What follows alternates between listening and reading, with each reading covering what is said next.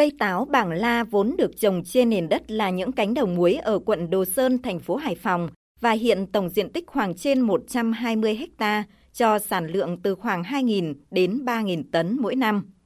Đây là loại táo đã có thương hiệu và bởi vị ngon đậm đà, giòn, mọng nước nên các nhà vườn ở Bàng La thu hoạch đến đâu, thương lái thu mua hết đến đó. Bà Đinh Thị Tư ở quận Đồ Sơn, thành phố Hải Phòng cho biết. Năm mùa nào cũng bán táo bằng na, đất bằng na nó rộng, nó muối mặn thì mới trồng được. Táo bằng na vừa đậm đà vị ngọt, vị chua, vị mặn và vị chát chát là đúng của bằng na. Khách đến đây nhiều người mua 10 cân, 20 cân rồi cũng 50 cân, họ mang đi để làm quà. Táo bảng la hiện có giá từ 20.000 đến 50.000 đồng mỗi kg.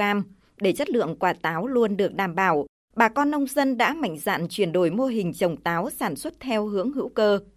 Ông Bùi Duy Dũng, một người trồng táo lâu năm ở phường Bằng La, quận Đồ Sơn, thành phố Hải Phòng, đã mạnh dạn chuyển đổi mô hình trồng táo truyền thống sang trồng táo leo giàn.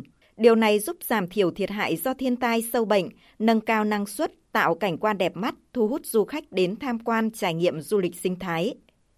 Đối với cây táo, chúng tôi cũng đang hướng đưa ra thị trường những cái sản phẩm sạch, sản xuất theo quy trình hữu cơ, hạn chế cái việc sử dụng thuốc bảo vệ thực vật. Hiện nay chúng tôi đang thí điểm một số vườn làm giàn và bao lưới toàn bộ vườn để đưa ra thị trường các sản phẩm nông nghiệp sạch, an toàn.